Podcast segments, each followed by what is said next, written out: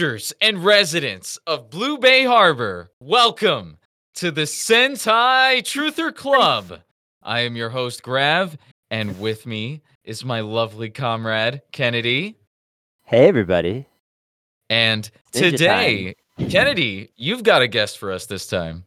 Yeah, we're joined by my wonderful friend, uh, one of my favorite internet comrades, Cory Archibald.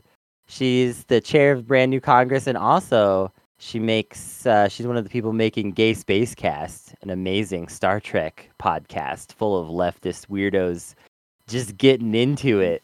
And uh, Cory, I'm so glad that you came to join us for this. Thank you so much, Kennedy. It's always my pleasure to be on any show that you're a part of. And I would say that uh, full of leftist weirdos is probably the most accurate description to date of the uh, Gay Space Cast uh, host lineup. I just know that y'all a lot of times have like a huge panel for your episodes and Yeah. have to kind of wrangle everybody. So, you know, but it's super fun and uh yeah, it's it's also like we like to collaborate with people who do similar kinds of podcasts in particular sometimes. So I thought, oh, this is a fit on so many levels. Um because uh you know, you spend a lot of time sitting around thinking about the deep uh, possible implications of things that happen in Star Trek. Well, what about the deep possible implications of something that happens in a much weirder and more whimsical show, The Power Rangers? I love it. Let's do it. so, Cory, what's your experience with the Power Rangers up till now? Well, see now here, here's where I I have to ask if you guys made a really uh, big error in inviting me on because I I, I was I was in high school when Power Rangers, Mighty Morphin Power Rangers came on TV in the 90s. And so I never I wasn't like the target audience. I didn't get into it. I had some friends in high school that were into it and I was like, "Cool, man, you do you." But I I just never got into it. I saw like clips here and there. Um kids that I babysat in high school were super big into it. So um, that was basically the extent of my exposure. But in preparation for this uh, this discussion, I did watch a few episodes that you guys that you all shared with me, and also did a little other digging and um, had a, a chat with my my husband. Let him know I was going to be doing this this show, and I was kind of giving myself a crash course on Power Rangers. And he very seriously looked at me and said, the, the main thing you need to remember is that the Green Ranger is the best. and that's uh that's that's the extent of my uh my Power Rangers experience. That's well, awesome. luckily, that advice was applicable because Ninja Storm, even though it's many years after MMPR, happens to also feature a really cool Green Ranger. So, Indeed. yeah. yes, it's it's a very very uh, interesting coincidence for sure. Just because, like, wow, this Green Ranger here, Cam, what an excellent character. Kind of came out from out of nowhere. I mean, right from the get go in the intro episodes to this uh, season of Power Rangers, Cam already wore the green shirt. If you knew anything about Power Rangers prior, you knew that Cam was going to eventually become a Green Ranger if he didn't start already as one. Which having Very an unlockable Green Ranger has been a while since that's happened, right? It's been a while. It's been a good while. But yeah, very consistently, if you wear a certain car- color a lot, all the time when you walk around, you might become a Power Ranger later in the season. Good to know. Good to know. Well, yeah, it's it's very interesting to hear from this sort of perspective because typically we'll we'll have on a, a much younger crowd. They never even watched Power Rangers. We're talking like, oh yeah, I might have seen this when I was like five or six on the television screen, and it was Ninja Storm, and I'm like, oh god, oh god, the years are flying by. Yeah, so we've had other guests that didn't know the Power Rangers well, but usually it's a Zoomer. So this is this is a fun difference for us Gen, to have a Gen X for the win. yeah a Gen Xer who doesn't really know the Power Rangers get to talk about it with us. So let's get into it. So um, let's start with the worst episode, which was Looming Thunder. Now, we've been over the fact that Power Rangers Ninja Storm is an astonishingly consistent season overall. So this episode isn't like garbage television necessarily, but it's a little inconsistent and weird. Just didn't totally fit with everything else that goes on super well. Yeah, I think this is one of the episodes that this is the fourth episode in the season, right?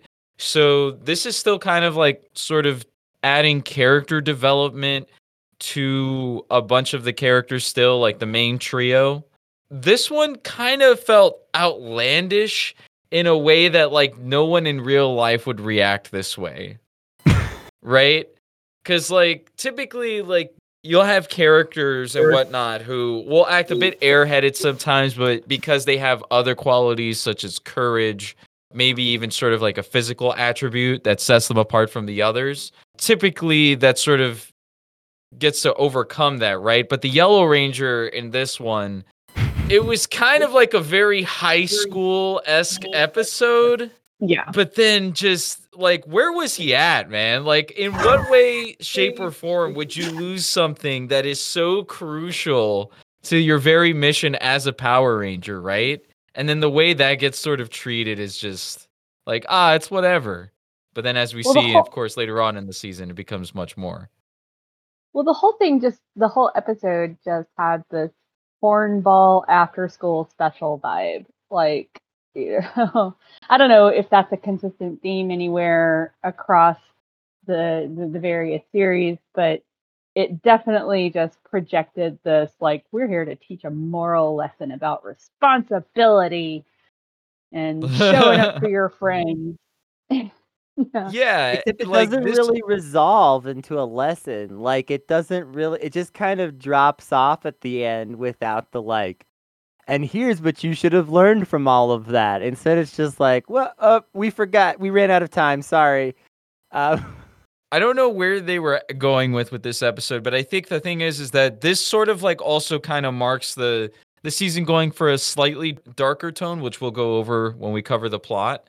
Mhm. Um, but for sure, I think this is when it starts to like sort of defer a little bit because the first two episodes that we saw in the intro were definitely way more lighthearted than a lot of the other Power Rangers that we've seen up to that point. And the critics' response resembled that, where they were saying in the wiki, like, hey, like the the the lighthearted attitude in the beginning was very jarring and had mixed opinions. And then as the season went on, of course, it got much deeper and a lot somewhat darker, not too dark, but definitely somewhat darker. Here, I think, is when the the show kind of starts to take a little bit of a turn. but it's not fully realized yet because the characters are still sort of acting goofy and not like leaning into like the things that make that work later. Right, of course. So I guess I just wanted to kind of piggyback on that point about taking a darker turn. I mean, I jumped in straight cold because like I I'm not familiar with the overall season. I just watched these these episodes that you guys sent, and And you, You know, decided to get was- the worst one out of the way first. absolutely, I I did start with the worst one. And Good. so I you know it was just it was kind of interesting to see that the uh, you know the two characters that were being introduced like were being set up as villains but then later weren't that was that was weird that was hard to process Yeah, it's a very common recurring theme on Power Rangers to have characters initially show up and be bad rangers, but then realize that all rangers are supposed to be good and work together. so that's that's what you're looking at here. You know, Star Trek has some some characters kind of like that, of course. So. oh for sure like Ro Laren comes to mind um you know Yeah. she's you know she shows up in in next generation and she's this like everybody can't stand her and you know has this bad reputation from things that she's done in the past and then you know by after like a couple of episodes everybody's all like rooting for her as a member of the team and she's reevaluating her place in the universe and yeah there's definitely a bunch of that kind of thing going on in Trek Yeah. That's kind of what you miss between the worst episode and then the two best, basically. Is some of that some of that vibes for Dustin and Hunter. Or for Hunter and uh Blake, sorry. have to go back and fill in those gaps. it's a good season. Uh, so I, I I can definitely recommend that. So basically, here's what goes on in Looming Thunder. Dustin meets uh, Hunter and Blake. Um, they are the Thunder Rangers, which we already kind of know by this point, more or less. Uh, Hunter doesn't know this. They're sort of pretending to, you know, just be regular teenagers when they're outside of their Ranger outfits fighting and causing trouble. So in their regular teenager forms, what do you know? They're also into bike racing, like uh, Dustin is. So uh, Dustin starts to befriend them. He's like pretty hype. Also, at the same time, this is a very motorcycle centric episode because Cam is developing the new tsunami cycles, which they start to roll out in this episode. Yeah, much like Yeah, the much Lightspeed like the cycles in Lightspeed MMPR, just uh, motocrossy. They're able to go off road. Fun, fun appeal Yeah. this time around, I would say. I'm a little hesitant to show this episode to my husband because actually um, he's a mechanic and he actually builds custom uh, scooters and motorcycles. And uh, I'm afraid he's going to get some design ideas if I show him this one. Yeah, the the funny part is is that uh, a mechanic becomes uh, a main villain as the as the season goes on too. So he really might be interested then. And he comes up with his own motorcycle. It's very cool. It's it's basically impossible for me to get him to watch anything other than Star Trek with me, but that might do it. a lot of cool su- sci-fi motorcycles. I mean, that's that's a lot of appeal. And in this case, this is when you really see Dustin like trying to take it seriously because he's taking the the sort of approach of like, well, these people are my new friends and I want to hang out with them because they have the same interests as me, right? So like why would I go hang out with Tori and Shane who have their own sort of thing going on when I really want to get good at motocross? Yeah.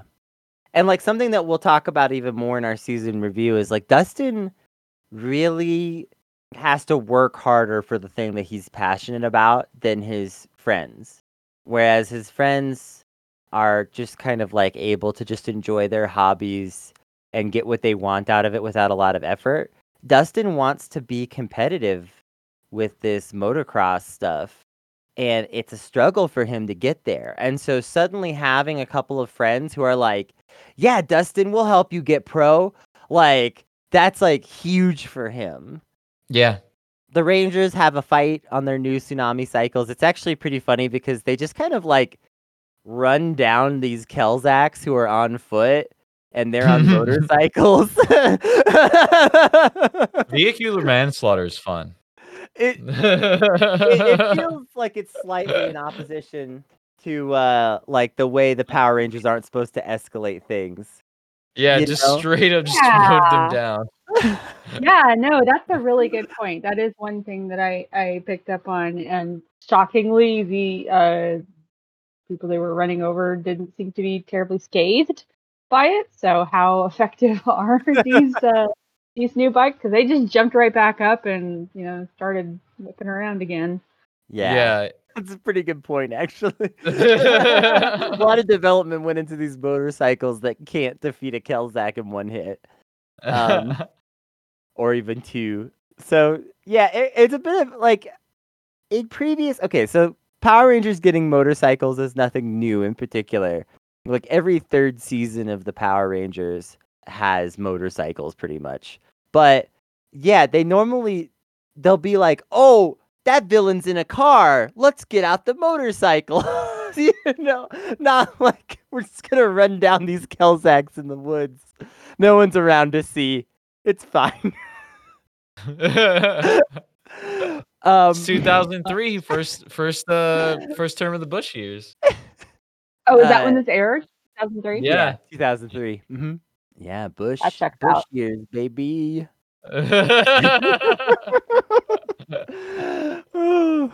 After the fight, um, is when we've been hinting at this whole thing of the CD that gets lost. So this is when Cam uh, gives Dustin this CD and is like, "Hey, this has got some specs of the tsunami cycles for you to look over because you know motorcycles. So like, you know, it makes sense for you to check this out." Now, this scene is flawed in a few respects, not just because Dustin is eventually a knucklehead and loses the CD very easily, but also because this is out of character for Cam also.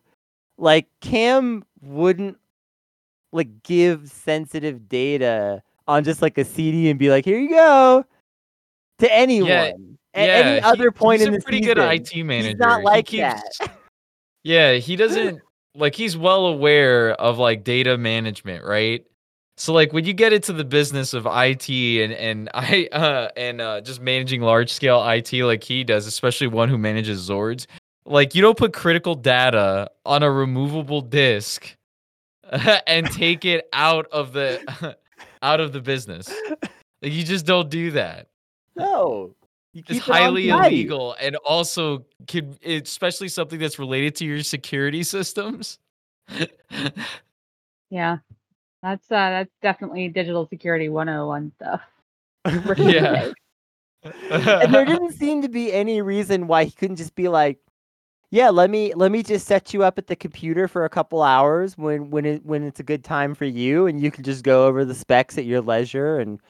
You know, drink a soda or whatever, and I'll stay out of your hair. You know, like, like there didn't No, seem to be any reason Cam's why that wasn't possible. Cam's logged in as root 100% of the time. he doesn't want to make another user. He's like, no, they'll be able to see my browsing history somehow. Don't want to do it.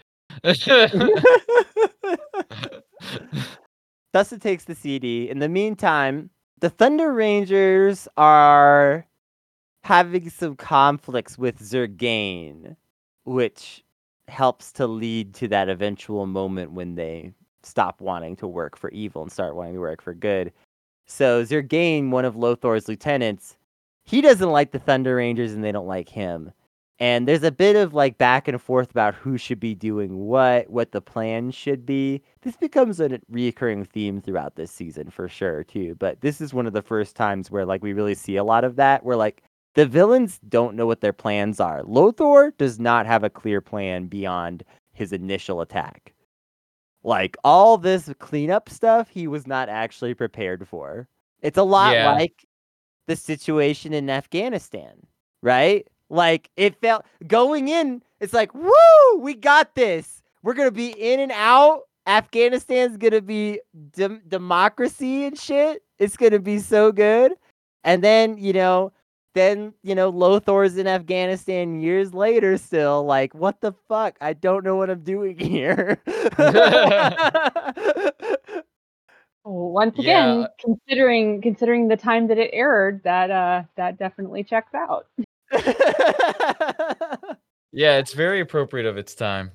Very appropriate. Eventually, the villains decide that they're sending out this thing, the Terra Mole, which is like making like earthquakes and stuff. Um, the Rangers try to like catch him, but he keeps escaping by like digging into the ground, and they're trying to figure out what to do.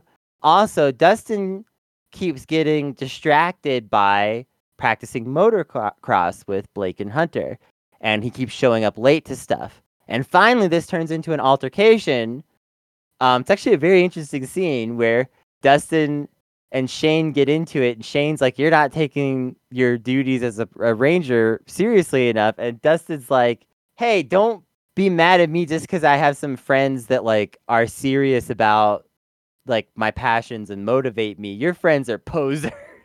Really, where the after school special came in came in strong for me. Like that whole exchange there. I was like, what what is what is happening in this conversation? Yeah. This actually hurts Shane's character too, even further, because Shane was coming off the back of episode two, where he basically had to say, I'm sorry to his teammates. for being like this. Yeah, for being like this, for for being like way too stressed out about being a Power Ranger and living that double life where the other two are like able to be pretty copacetic about it. Mm-hmm. he's not being a good team leader in this episode either. No. For someone who is tr- presented to be the team leader, maybe not so much in the Super Sentai version of this, but in the in the Power Rangers adaptation, the Red Ranger is the leader typically throughout the season. So like the fact that Shane failed as a leader kind of sort of twice already, and then is also stressing out his team member again, really hurt him. Yeah. And it, it's just not well realized in this episode. Like it's it's both unnecessary in the larger context of the season, but it's also not well realized in this episode. Like the way he learns the episode, the lesson in episode two was better. So why is he learning this episode? Or sorry, why is he learning this lesson again, but worse, just a few episodes later? Doesn't make a lot of sense. Yeah. Um, ultimately, this um, conflict with Dustin trying to like make time for the track and you know racing with his racing buddies and also make time to be a Power Ranger does though lead him to leave the backpack at the track when Terramole attacks for like the fifth time or whatever. And uh, of course, what happens? Blake and Hunter steal the backpack so that they can take it back to the fortress. Uh, well, the disc specifically, and then uh, you know make their own copies of the tsunami cycles. The episode basically wraps up with them like they play whack a mole with Terramole and then Terramole gets big, and they fight him again. They, they win. Do I have to specify that? I mean, I think it's pretty obvious. I mean, that's isn't Well, that how the- all the episodes end? Mostly, not always, uh, uh, but it seems like the kind of thing that I should only specify when that's the exception. You know? Yeah, the the the crazy thing about this episode though is that like the way it ended was Cam's asking Dustin, "Yo, where's the disc?" And he's like, "Oh, bro, my backpack, bro." And I'm just like that's so like super plot convenient and the fact that Cam doesn't like murder Dustin over this is and huge. also, uh, if you're wondering, Cory, especially you don't know, if you're wondering, does this conclude with Dustin eventually realizing, wait, the only people that could have taken my backpack are Blake and Hunter? They must be the Thunder Rangers. No, they figure out another way and they never figure out the backpack thing. Mm hmm. So they just show up later with thunder cycles, and they're like, "Hmm, that's convenient. Where'd that come from?" They're no, they're just like, oh, they got his backpack somehow. That's crazy. And they Wow, never, okay. they never put piece together the mystery. Yeah, which I think is honestly like the lynch point for the the episode, right? Right. But here's the thing. That episode in particular, as much as we're like we're kind of ragging on like the plot holes that are in this episode, it's still like a 6 out of 10. It's still pretty enjoyable television. it's still okay. Like I mean, I might not rate it quite as high when we finish here, but still, like it's still. Oh my god. We've we've watched some stuff that was very bad in seasons of the Power Rangers, and this think- isn't really that. It's just like, what is this? I think the lynch like the linchpin to that episode definitely was the fact that like they never pieced it together. Even in future episodes when they discuss this. Just a mystery forever. but still Lothor is interesting. The parts where it is kind of bad, it's still interesting to watch. It's not boring by any means. And it's Yeah. not like interesting in an offensive way, right? It's more or less just like damn Dustin, you really that much of an airhead dog? but also like everybody else is kind of sort of literally out of character. But the the thing is is that Lothor and Zurgane, like those when when the Rangers aren't doing so well, the villains seem to like really like amplify the episode beyond where it would Mhm. normally land. Yeah, the Right? villains help carry this episode a little bit, and it uh, it just helps keep it in, on track when it would otherwise be maybe even more of a disaster. But it's just it's just weird and sloppy and feels unnecessary in a season that is otherwise pretty tight. So Yeah. Yeah. Definitely the sloppiest. after that, we get into our best. Now, this is actually interesting because we had to talk about what was going to be our picks for best a lot. And are we going to have a lot of picks? You know, are we going to have just a few? Um, because there were so many episodes that intrigued us, but ultimately, the samurai's journey, and in particular, the end of it, was so over the top, wild, and crazy and like some of the most just fun and fantastical Power Rangers we've seen in a long time. That we had Yeah. to just lean into the idea of emphasizing this as the crown jewel of this season. So Yeah. And I I wanted to, I want to talk about this a little bit with some added context of like I was hyped for this when I was a kid, but I remember because I really loved part two. Like part two, I was like, oh, oh my god, it's so cool. Because I knew it was coming, because I was already a Power Rangers fan at that point. But I was like, oh my god, right? That was awesome. But then I also remember like we picked part three as well as our favorite. So it was part 2 and Mhm. part three. And I remember when part three came on, I remember going, I'm disappointed. but I think now watching it within the context of the season and me not being like a uh, a 12 year old kid or 11 year old kid being like, oh, I want something dark and edgy or whatever, right? Like now I have the appreciation of the camp factor and that that sort of like lightheartedness in the show as well. And it's not as lighthearted as like the beginning of this season, no, not but at all. uh, still, still, it, it does introduce a bit of camp here. And I was, I, I remember as a kid, I wouldn't appreciate it as much as I do now, for sure. So yeah, I, w- I was gonna say like there's not. It, it's a pretty serious pair of episodes that you guys picked for the the two best. Um, so there were definitely some lighthearted moments, but the tone overall is very serious. Yeah. So this is actually a three-parter, but the first part is kind of slow and inconsequential for the most part. Like the only thing that really mm. ultimately matters is when Cam finally goes through the time portal. So like and everything basically just builds up to that. To just really really quickly for the mm. sake of coherency in us talking about this reca- like recap part 1. Basically the gist of it is just that Lothor sends a monster that steals a bunch of the Rangers' powers, and they're able to briefly restore their powers, but it's not enough. And Cam, Steals Really- their powers by stealing their primary color, by the way. yeah, he steals the color from their life. We need to Um, steal their color. it's like we need a pri- we need a monster who could pri- who could steal the primary colors. And they were like, "Yeah." And it's like a little like a green candle situation or something, but but that part's not that important. What ultimately matters is just that the Rangers don't have their powers. Also, Cam really, really wants to be a Power Ranger. He's been telling his dad this for many episodes. Finally, at the end of part one, Cam's dad agrees that there's probably no choice but for Cam to go back in time and get the lost power, like Green Ranger power that his mom used to have. Which they don't say explicitly that that's what it is, but it's pretty, pretty damn obvious that that's what's happening. And that leads us into part two where things really start to get good. So Cam arrives in the past and he's at the Wind Ninja Academy. But, you know, years ago when his dad, the sensei, was a student and like his mom was a student and everything. And so he starts encountering like the younger versions of his parents and he also meets this uncle that he's never heard of before. Huh.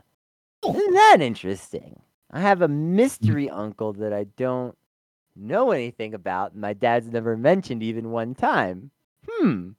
also, the so this has uh this has weird like transracial implications. So Cam's father in the beginning of the show is black potentially. Like we're not really sure. The biography of the actor is not very well detailed. And it seems like he's only really did this part. I looked into it as much as I could. It seems like he might be Maori. But Yeah. I don't want to say with authority because I, I did not find definitive information. but in in back in time he his father's light skin. Yeah, his father is like Japanese. Yeah. In the in the past. It's a very and then lothor. Lothor too. lothor is a light skinned asian who definitely turns dark skinned maori over time. So like what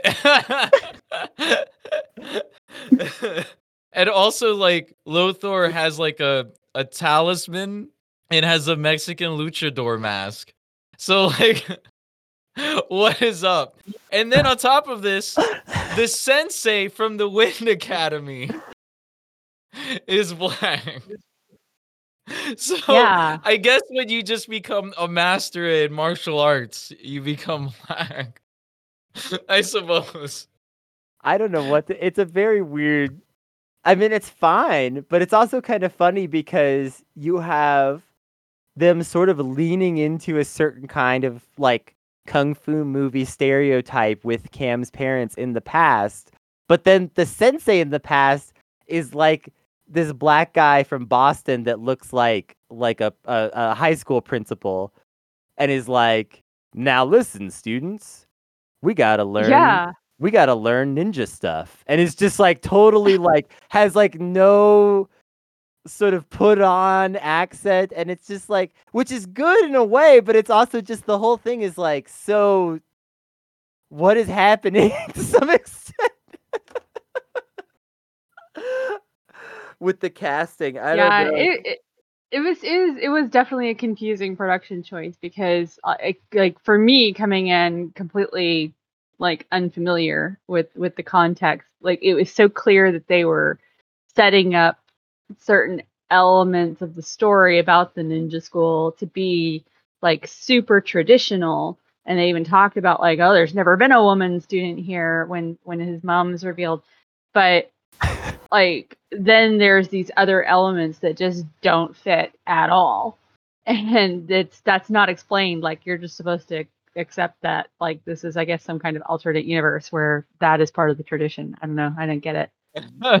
That yeah that's the that's one of the most confusing parts is like this is a a ninja academy that is apparently racially integrated to the point where it's not even a thing that needs to be discussed. It's not weird at all. And their sensei you know can be a black person which is great. That's awesome. But on the other Sure. hand they're like we've never had a woman student before? What yeah. it's it's a really interesting uh this is a really interesting things to read into yeah, because here. this only goes back to like 20 years ago, right? Because Cam at best is like maybe 25, 26. yeah So this is like maybe 27, 28 years ago. But gender equality wasn't a thing in the Wind Ninja Academy. And uh, they still used horses as like primary means of transportation.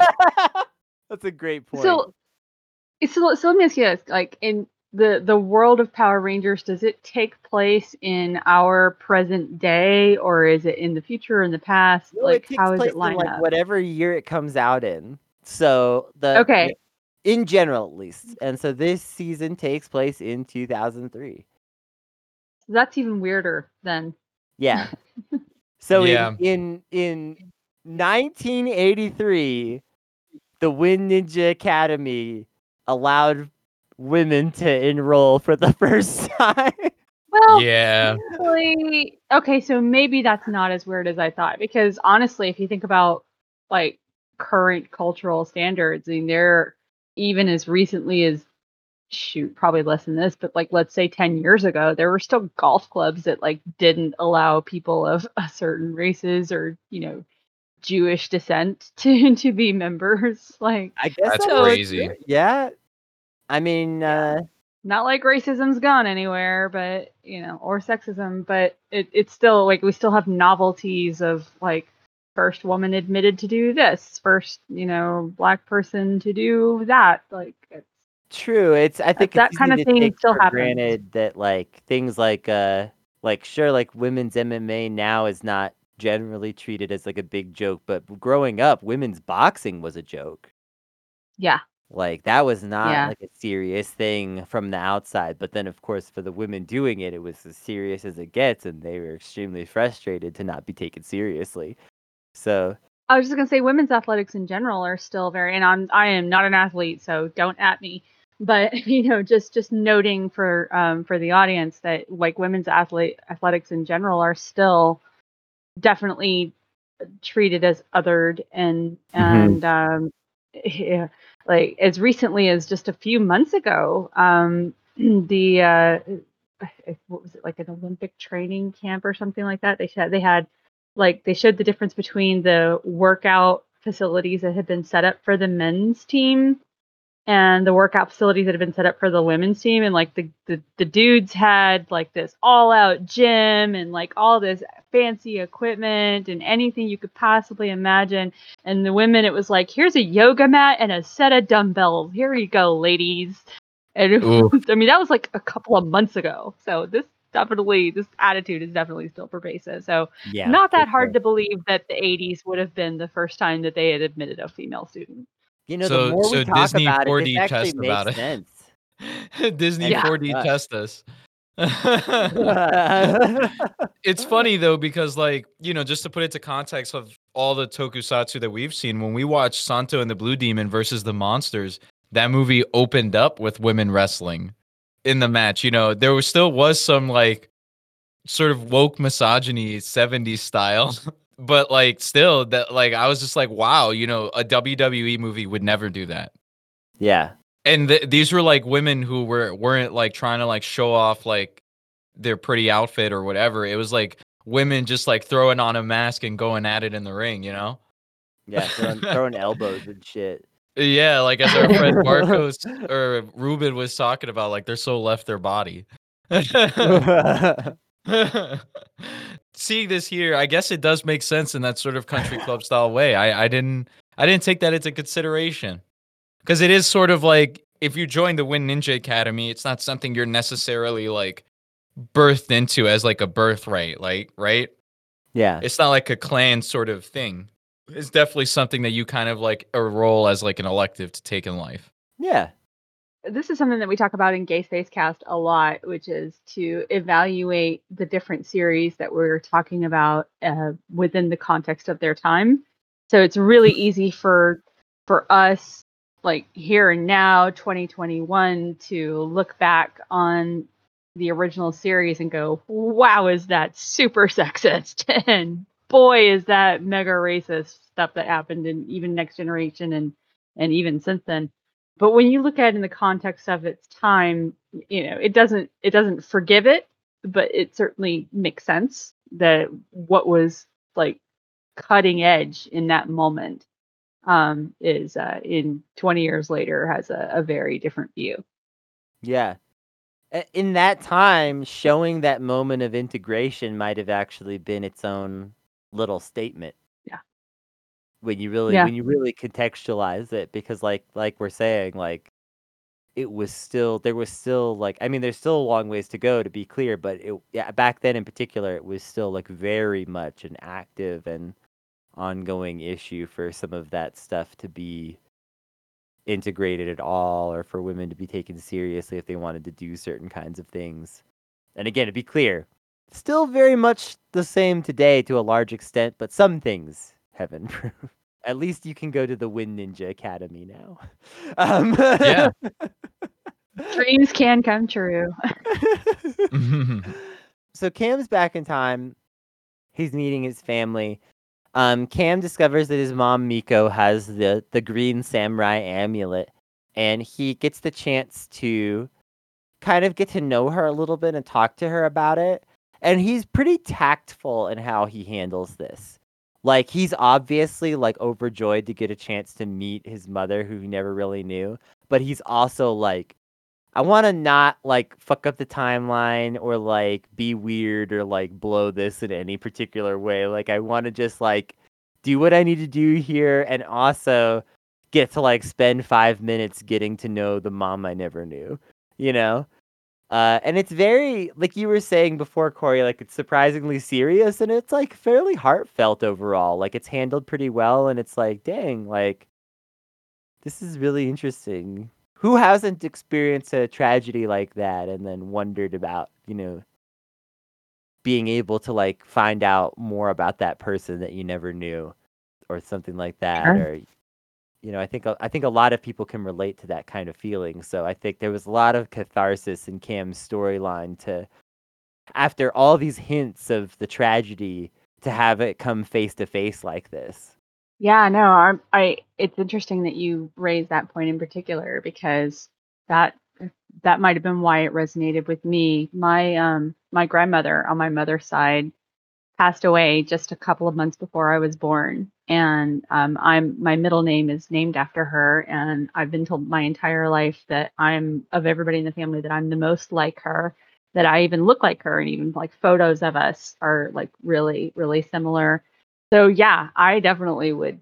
Uh, I've, grown up on uh, stories about my grandmother, and I I would love to have had an opportunity like that to be able to go back and, and meet her or to still have her be a part of my life. Yeah. Yeah. It's it's really it, really is pretty touching as Cam like tries to squeeze in a few moments with his mom. However, the fun gets cut short as he's accused of stealing the green samurai, samurai amulet. And at first, it's not even clear for sure did he do it or not because we see this person steal it that could be Cam, but also could be anyone. He's pretty heavily disguised. Uh, however, Cam is accused. He's about to get in some kind of serious trouble, and he's basically drugged before everyone.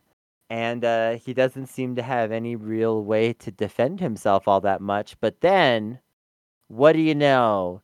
His father, Kanoi steps forward, and Kiya, the uncle, the never before mentioned uncle, is the true thief who has stolen the samurai amulet.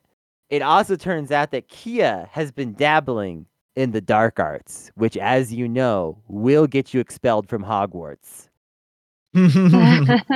Not even once. Not even once. Okay. That's right. Kiya and Cam end up in a battle for the amulet. And Cam starts to slowly realize what all this means as this is happening in terms of like what happened with his family and what who Kiya might be in the future. this fight is pretty wild. Like yeah, they're fucking throwing They- spells and shit. It's crazy. Yeah. There's a lot of kung fu there's a lot of spells. They really pump the budget up for these scenes in particular. The choreography is pretty good. Like it's just pretty impressive overall. I, I was surprised. What are the rare Yeah. episodes where they're like not morphed, but the fighting itself is so good, right? yeah. I'll say too like i was a little nervous because going into the fight there's like a slightly there's like a slightly cheesy moment where kiya is like my my battles with this weird new kid that i don't know like Yeah. i didn't i didn't know about that that was a weird one but uh but but then as like it actually gets into the fight, like I was a little worried, like, oh, is this fight gonna be cheesy? But then the fight was actually cool and the drama starts to really heighten. So it was pretty exciting. And finally the good kids working together beat up Draco and say, you know, get out of here. And he says, I'm gonna go be an evil wizard forever. Evil wizards are cool. Dark magic rules which is like I'm paraphrasing a lot, but he really does give this whole speech about how like Yeah. dark ma- magic is what's real. You guys have no power. You're idiots. I didn't even want to be part of your stupid club. the sensei at first is just gonna kick him out of the academy, but then banishes him from the earth after all of that dark magic talk. Cam realizes, oh shit, because as Kiya is about to go, he goes, Fine, you don't want me. Oh, and for some reason, when you get kicked out of Ninja Academy, you lose your name. Um, and so he's like, Fine, you don't want me. I don't need that stupid name or this stupid academy. My new name is dun dun dun Lothor. this is when you realize, holy shit, the main villain of the show is Cam's uncle. and that's why Cam didn't know. They don't really get into this in these episodes, but I do like, by the way, that Cam does confront his father about this. And it's like, hey, yeah. you probably should have told us this. And his Yeah, dad's like, like, yeah, actually, I, I probably should have. and just admits Like that he it was just it never came up. He didn't know if uh he didn't know if it would disrupt the timeline at all. Probably. Yeah, he had some reasons, but he does admit that he was wrong and he should have he should have come clean. Which I think is good. I think that's a good like there's a lot of good stuff with Cam and his dad actually and like Cam's family dynamics throughout the season. So that's actually like a surprisingly just generally good like B plot throughout the season is like Cam and his dad working through their issues. Yeah, Um, actually, I really enjoyed their their relationship. I think over here was another sign of like, hey, they're actually like trying to have some bonding, you know, versus like Sensei just barking orders and or like even like a sort of Zordon Alpha 5 approach, right? yeah. It's much more than that. Yeah, it's more than that by this point especially. starting to make a comment about uh, Cam being so much more um, responsible about the the timelines than literally anybody in Trek. Yeah, isn't Yeah. Cam like a remarkably good steward of the timeline? And he's young too, right? He's- You said he's like like mid late twenties, right? Yeah. Right. So like you got you got freaking you know Picard and and you know all, all just basically any of the Star Trek captains who are all like my age at least. I'm 44. You know they're all at least in their 40s, if not Right. older by the time they're and they're just like re- like Kirk just eh, as they say in Deep Space Nine. That man was a menace. you know. But this this uh, this young kid just like steps back into a time portal, meets the mother that he never got to know, and he's just so cautious and and conscientious, and and they didn't even like address that in the narrative of the episode, which I thought was was interesting, and it certainly to me as a casual new viewer um, telegraphed a lot about his character. Yeah, realistically, we've only had two other instances of time travel. One of them was Time Force, which that that fell apart uh, when it came to a very specific relationship in that show. And Although then- they did at least to an extent embrace in Time Force the idea that they changed the timeline. So they did at least lean in a little, Yeah, which helped. it. but uh, the first time around that they did this, they left a clone of Tommy in the past who eventually he is his own father, I suppose, not in that father, way. but like great grandfather or something. Yeah, did great, a great, great, grandfather? great grandfather. They did a Well, a grandfather of- paradox. Yeah, there's a bit of Yeah, a but it's like a grandfather paradox clone. with Tommy. So he gets to Even more complicated. Um, and then Adam also wanted to like bring someone from the 1800s into the modern day just to spend the rest of their lives together. Uh, isn't that the isn't that the plot of Back to the Future three? yeah, uh it other Power Rangers have not been good time stewards, put it to you that way. That's for sure. Fair enough. Fair enough. Well, then that, that makes that makes Cam's c- conduct even more commendable. Mhm. Yeah, very impressive. So in part three, um, Cam comes back to the present, and he explains to the other Rangers what's up. Also, before he comes back, he reveals for the first time that he is the chosen one for the samurai powers and is able to use them. And his mom, he tries to give the amulet back, but his mom tells him, listen, I don't know that much about you, but we seem connected, and also the amulet has chosen you, so take it. So Cam comes back to the present. He's got badass ranger powers. The the green samurai ranger suit looks cool as hell. He just generally like Cam has proven that even before he had ranger powers, he could hold his own in a fight. So as a ranger, he immediately starts just whooping ass and showing that he's all about it um, which is fun. Um, but yeah, so Cam comes back and he explains to everybody, "Hey, uh, I found out about Lothor. He's actually my uncle," and tells them about it. And they're like, "Damn, that's." Um, and his dad is kind of cold about it and is like, uh, "We banished him, and he does. Your uncle doesn't exist anymore." Yeah. The the cool thing about Cam's new powers that I really enjoy is I love the suit design. The suit design is so fucking cool. Top tier. Like he he looks amazing. So and good. then when he's on the ground, not only can he whoop ass when he's in that form, but then he does this whole like Piccolo throws off the tunic type shit. And it's like a weighted tunic, so it fucking crumbles the ground underneath it a bit. and then he swipes his visor on the top part of his helmet, and it like turns back around into an alternate helmet design. and it makes him more like agile, I suppose. And he starts like he busts out this katana and starts kicking ass. It's awesome. Honestly, they really don't take advantage of that power swap enough. But anyway, it's very fun. Um, Is he the only one that has it? Yeah, he's the only one who has anything like that this season. It's totally different than anybody else. Yeah, And which yeah. is an interesting toy decision too, right? Because you could theoretically have multiple toys that have like helmet visor swaps. Also, it's interesting too because traditionally, for several seasons now, the way you get stronger is through something like a battleizer, which we even have this season, which makes you bulkier. It adds more, you know, more parts come on.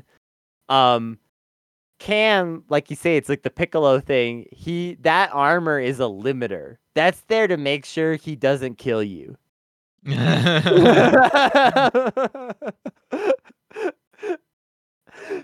Cam is like in uh, uh, uh, Frieza in Dragon Ball My Super, sword, it lusts where for he's blood. like, he's like, I finally trained one time. Check this out.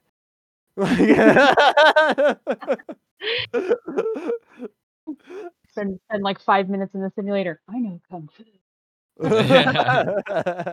so unfortunately, the Rangers only get to celebrate Cam's new powers briefly because Lothor ambushes him and the other Rangers, except the other Rangers still don't have their powers back.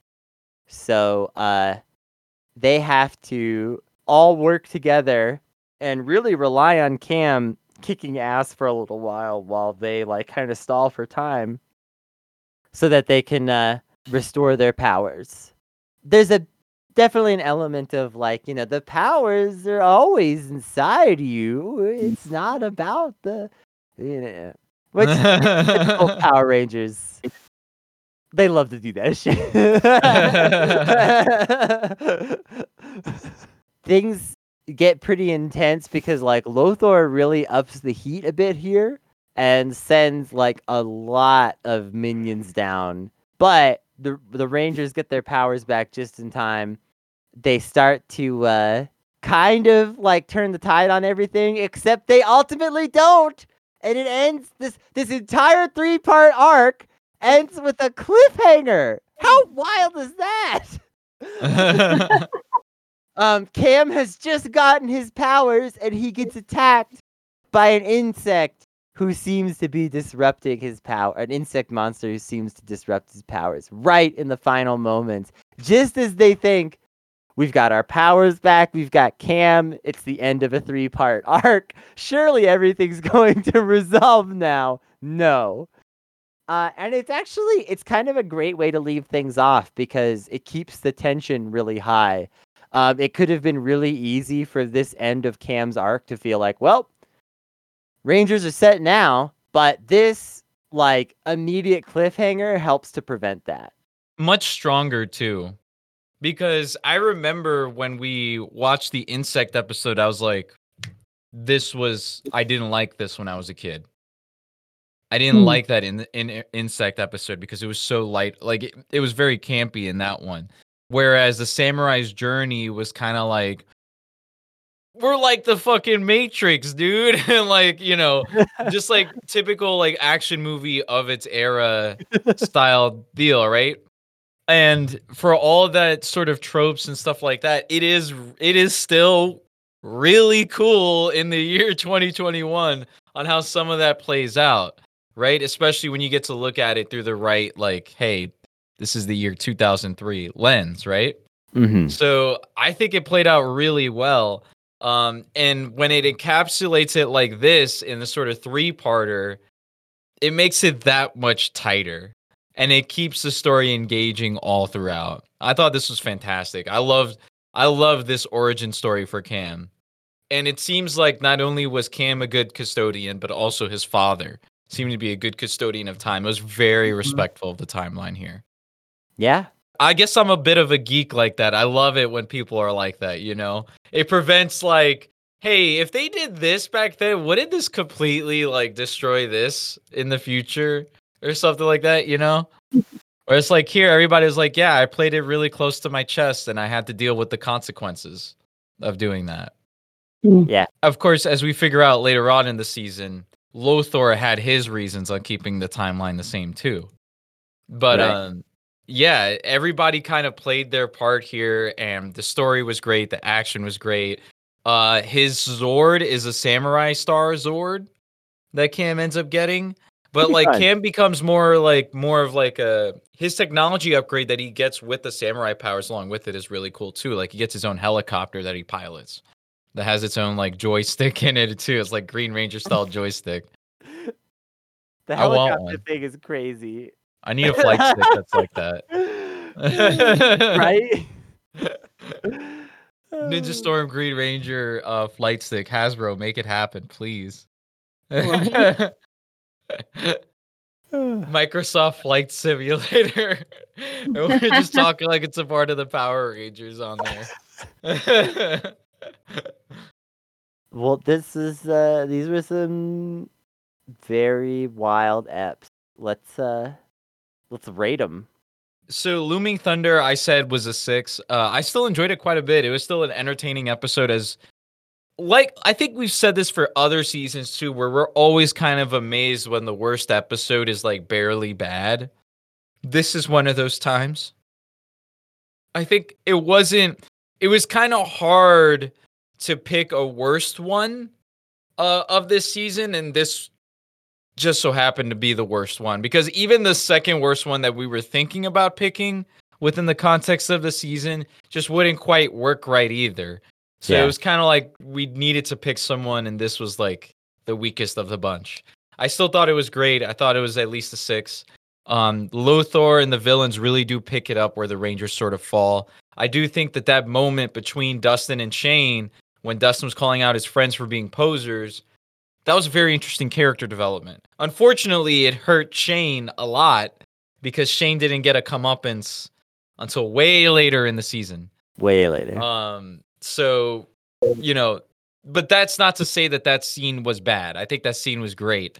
Um, it could have added maybe a little bit more of like, hey, maybe in episode two or three, like have Shane's friends actually be like shitheads. That way we get further context into that sort of stuff.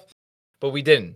And then the end plot line, of course, ended up sort of not mattering either. Realistically, the reason why this episode would be a part of the the non-filler guide that all canon guide basically is that it introduces the tsunami cycles. And that's an arsenal introduction that needs to be in there point blank. You can't just go around and being like hey this is my new motorcycle that flies through the air like it's no big deal. Like hey where'd you get it like that's a huge part of the power rangers you know Yeah. um, as for the best, uh, I had a fun time. These are like nines, I would say. You know, I, I think that they were really well kept episodes. Uh, Cam is freaking sweet as hell. Love him so much. Um, I like the backstory. I like the origin story. Uh, a couple of the other like sort of like, hey, Power Rangers has this thing where they really don't know how to measure time that much because they'll say something's a hundred years ago and then be like, "Here's the British still ruling over America," right? Uh, and they do a bit of that here too. Um, but hey, you know, it's great. Cam sells it. I think is the big point, right? Because Mhm. if Cam had faltered in any of those scenes with him in it, it wouldn't be nines or tens despite Cam, right? It would be like somewhere less than that. And I think Cam really sells the performance here. Yeah. Uh, so I give these nines easy. I think for me, I'll let Cory go last and be nice to our guest this time. I I, Ah. I think for me, Looming Thunder is like a five. I'm slightly harsher on it, not because I really strongly disagree with anything Grav said and think that there's something like glaringly worse. I just also thought it was just in general kind of unfun to watch. And I can't really get past that. So it's like, yeah, it's okay. And I didn't hate everything about it, and I liked a few scenes. But it's really not past a five for me. I'm almost even tempted to say it's like a four or a 4.5, but I don't really want to be that harsh because it's like, there's also nothing so bad about it. It's just like, meh, pretty boring television. Um, the other two, okay, part two of Samurai's Journey is like an 11, breaks the scale a little. Um, it's just so good. It's really whimsical and over the top, but it works. The payoffs continue to be worth it in that episode, even when it's like the setup starts slightly cheesy. So like you can forget. I feel like if I rewatched it, I would be at, at where you are at. That's where I feel like. I feel like I would definitely like repog and be like, okay, wait, this is actually like a 10. Because I, I have a feeling that that is the case where it's just like, was the action like fantastic, fantastic? And I'm like, yeah, it kind of was.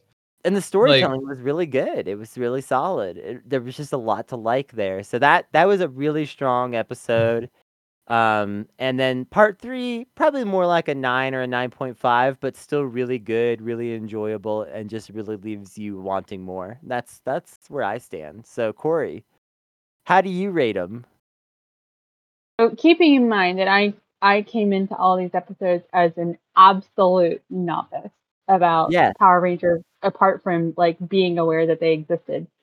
I am definitely going to go harsher on Living Thunder because I could not get past the after school special vibe. Like there's that whole bit of dialogue where um there's that whole scene where Hunter and Blake are like like, oh Tori, she's so fine and like that, you know, that guy's a loser. And, like it was just so it was so heavy handed and just made me like die a little inside.